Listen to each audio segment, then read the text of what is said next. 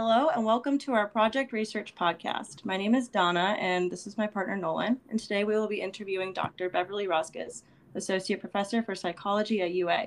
Dr. Roskos conducts research in various fields of psychology, including visual perceptions and uh, media comprehension. Well, hi. So, how are you doing today? I'm doing fine. Thank you. All right. So, our first question is We noticed that your research focuses mostly on things related to visual cognition. What initially sparked your interest in this field?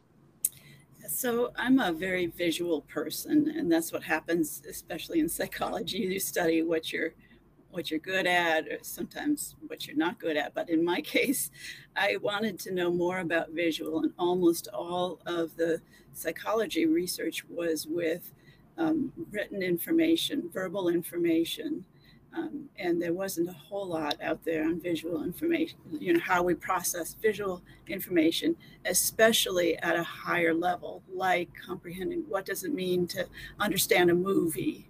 And there's there's a huge visual component to that. So I wasn't necessarily interested in the kind of the nitty gritty cognitive psychology. I wanted to ask bigger questions, um, questions that hadn't been asked before. So we saw in one of your pu- publications, you talked a little bit about um, visual perception and media comprehension with uh, political advertisements. Could you talk a little bit about that? Yeah. So that was the one case where we I did not use visual material so much. Um, it was actually a graduate student project, uh, and I just helped shepherd it through. So he was interested in um, whether you frame an, a political advertisement in a negative way or in a positive way, and you see that a lot where there are a lot of negative ads out there, and then what would you remember from those? um, ads, depending on if it was in a positive or negative light. And then um, we had this model of comprehension that basically says that um, as we read the words, we have like activity in our brain for those words and what they mean, how they go together.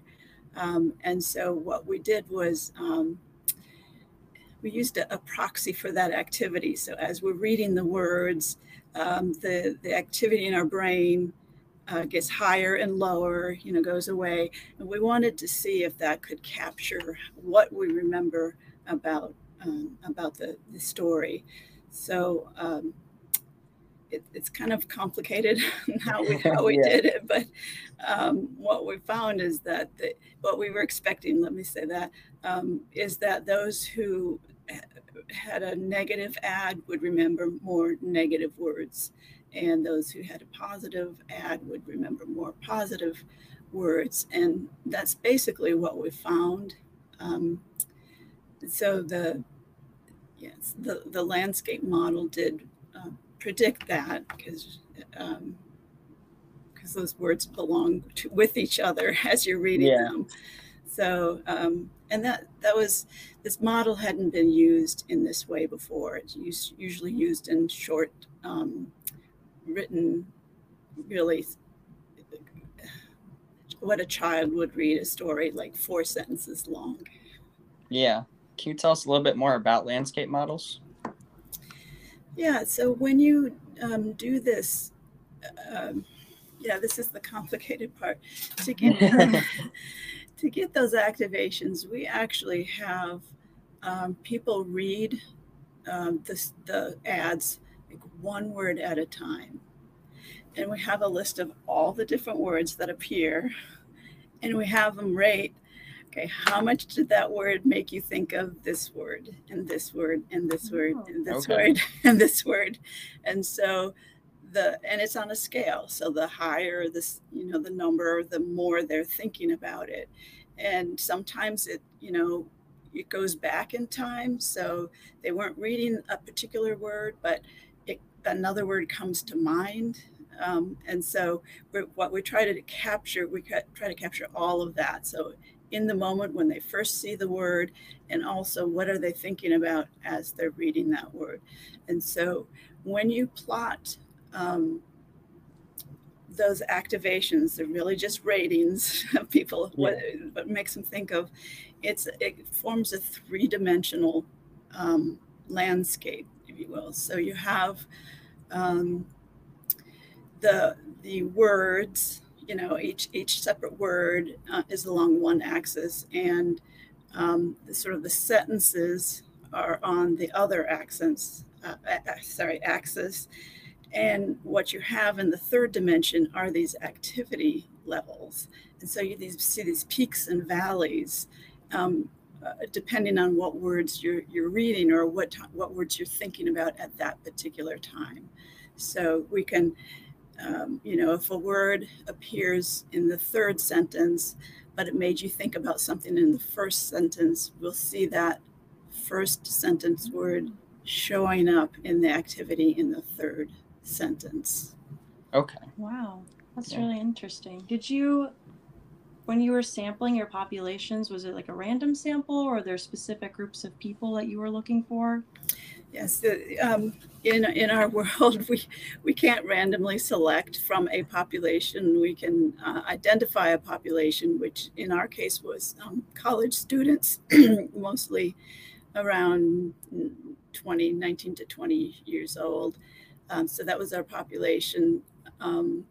And but what we can do is randomly assign them to the groups. So once they came in, we randomly assign them to the positive or to the negative framework. Um, and that's how, you know, it, it's not a random sample from the population, but they they should start out the same, you know, a lot of different characteristics once we randomly assign them to the group. Okay. So you said that was mostly the work from a graduate student that you were taking on. What is your favorite project that you've started yourself? Um, I I like the, so that this is a, from a long time ago.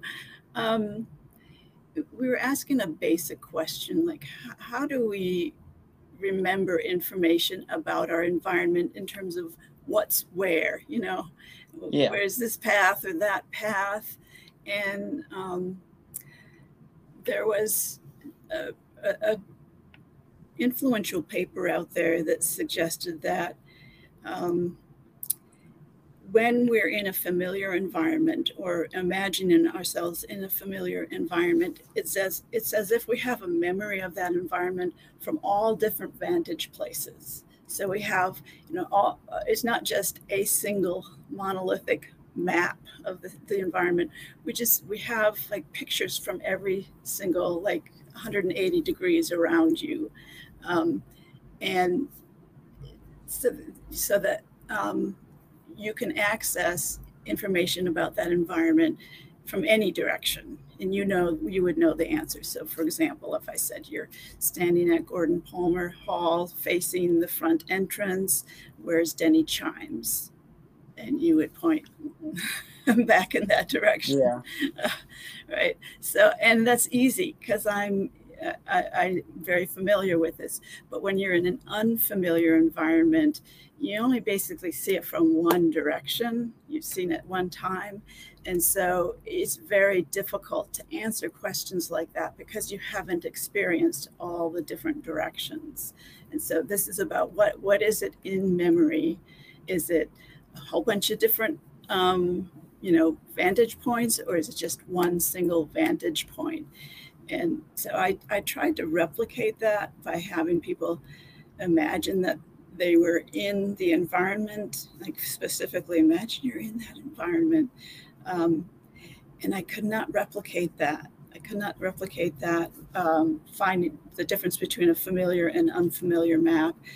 And it and it turns out that um, there was an experimental, um, just part of the procedure that they hadn't really mentioned that was affecting their results. And, um, and, and I didn't have that same manipulation in mind. So in, in my case, even in a familiar environment, they didn't see it from all different directions. They just, it's, it was as if they had it was the same as a place that was unfamiliar to them. They only could access it from the, the direction they they uh, experienced it, and so that was actually a, a, a.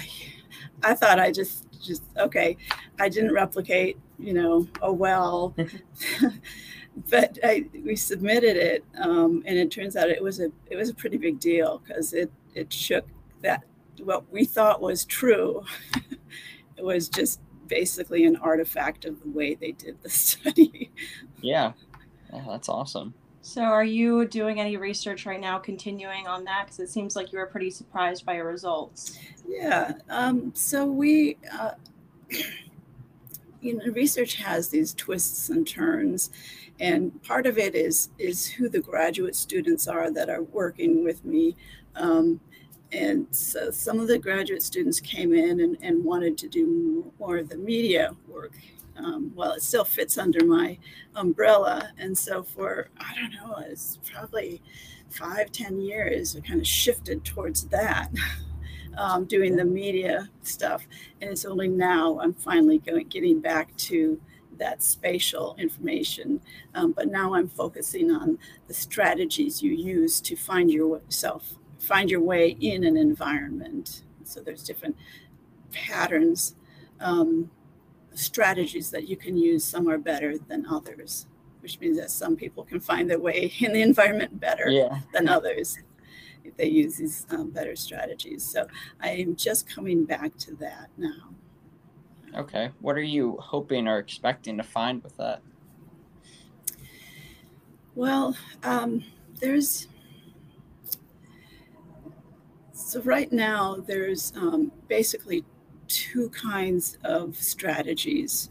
One is what we call sort of a bird's eye strategy. So when you're learning an environment, you always think about it from, you know, the top down. You know where one building is in relation to the other building and you know kind of where they are. That's called a survey strategy or um, it's also called allocentric. Um, it says not it's not centered on you, it's centered on the environment. And the other type of strategy is where you say, okay, I don't, I don't want to, I don't want to know the whole environment. Just, just tell me which street to go, turn right or left, and you have this, you know, really easy route to follow. Um, and when you use the more the the survey strategies, like where am I, where's north from where I am, um, you are a better, you find your way more uh, quickly, more accurately in an environment than if you if you use the just tell me where to turn and do I turn right or left, basically. Um, because when you get lost, what do you do? All you have are this one set of instructions. Um, so that's been the the sort of the two main types of strategies, and I want to I want to say that there's no, there's more than that. It also yeah. comes back to visualization. So it's the the those strategies that are high in visualization tend to be the better strategies than those who are low in in visualization. Like, um, just tell me right, left. I don't care. yeah. Uh, oh, yeah. By the way, those right left directions are called e- egocentric um, because they center on yourself, what's right and what's left, or um, route route strategies. So. okay. Allocentric is when you associate, is what you were saying. Okay. Mm-hmm. Well, that makes sense. If you're if you have a visual strategy, it's like associating where you are with something that you've seen before. So that it makes sense that it would be easier for you, you know, to find your way rather than just being told instructions. Yeah, um, yeah. yeah, so, no, that's. So we're testing that right now. So we don't have the results yet uh, for that. Well, I'm excited to see what you find. Mm-hmm. I think that's all the time we have for today. So thank you for joining us, Dr. Roskos, and thanks everyone for listening. Thank you. Thank you for having me.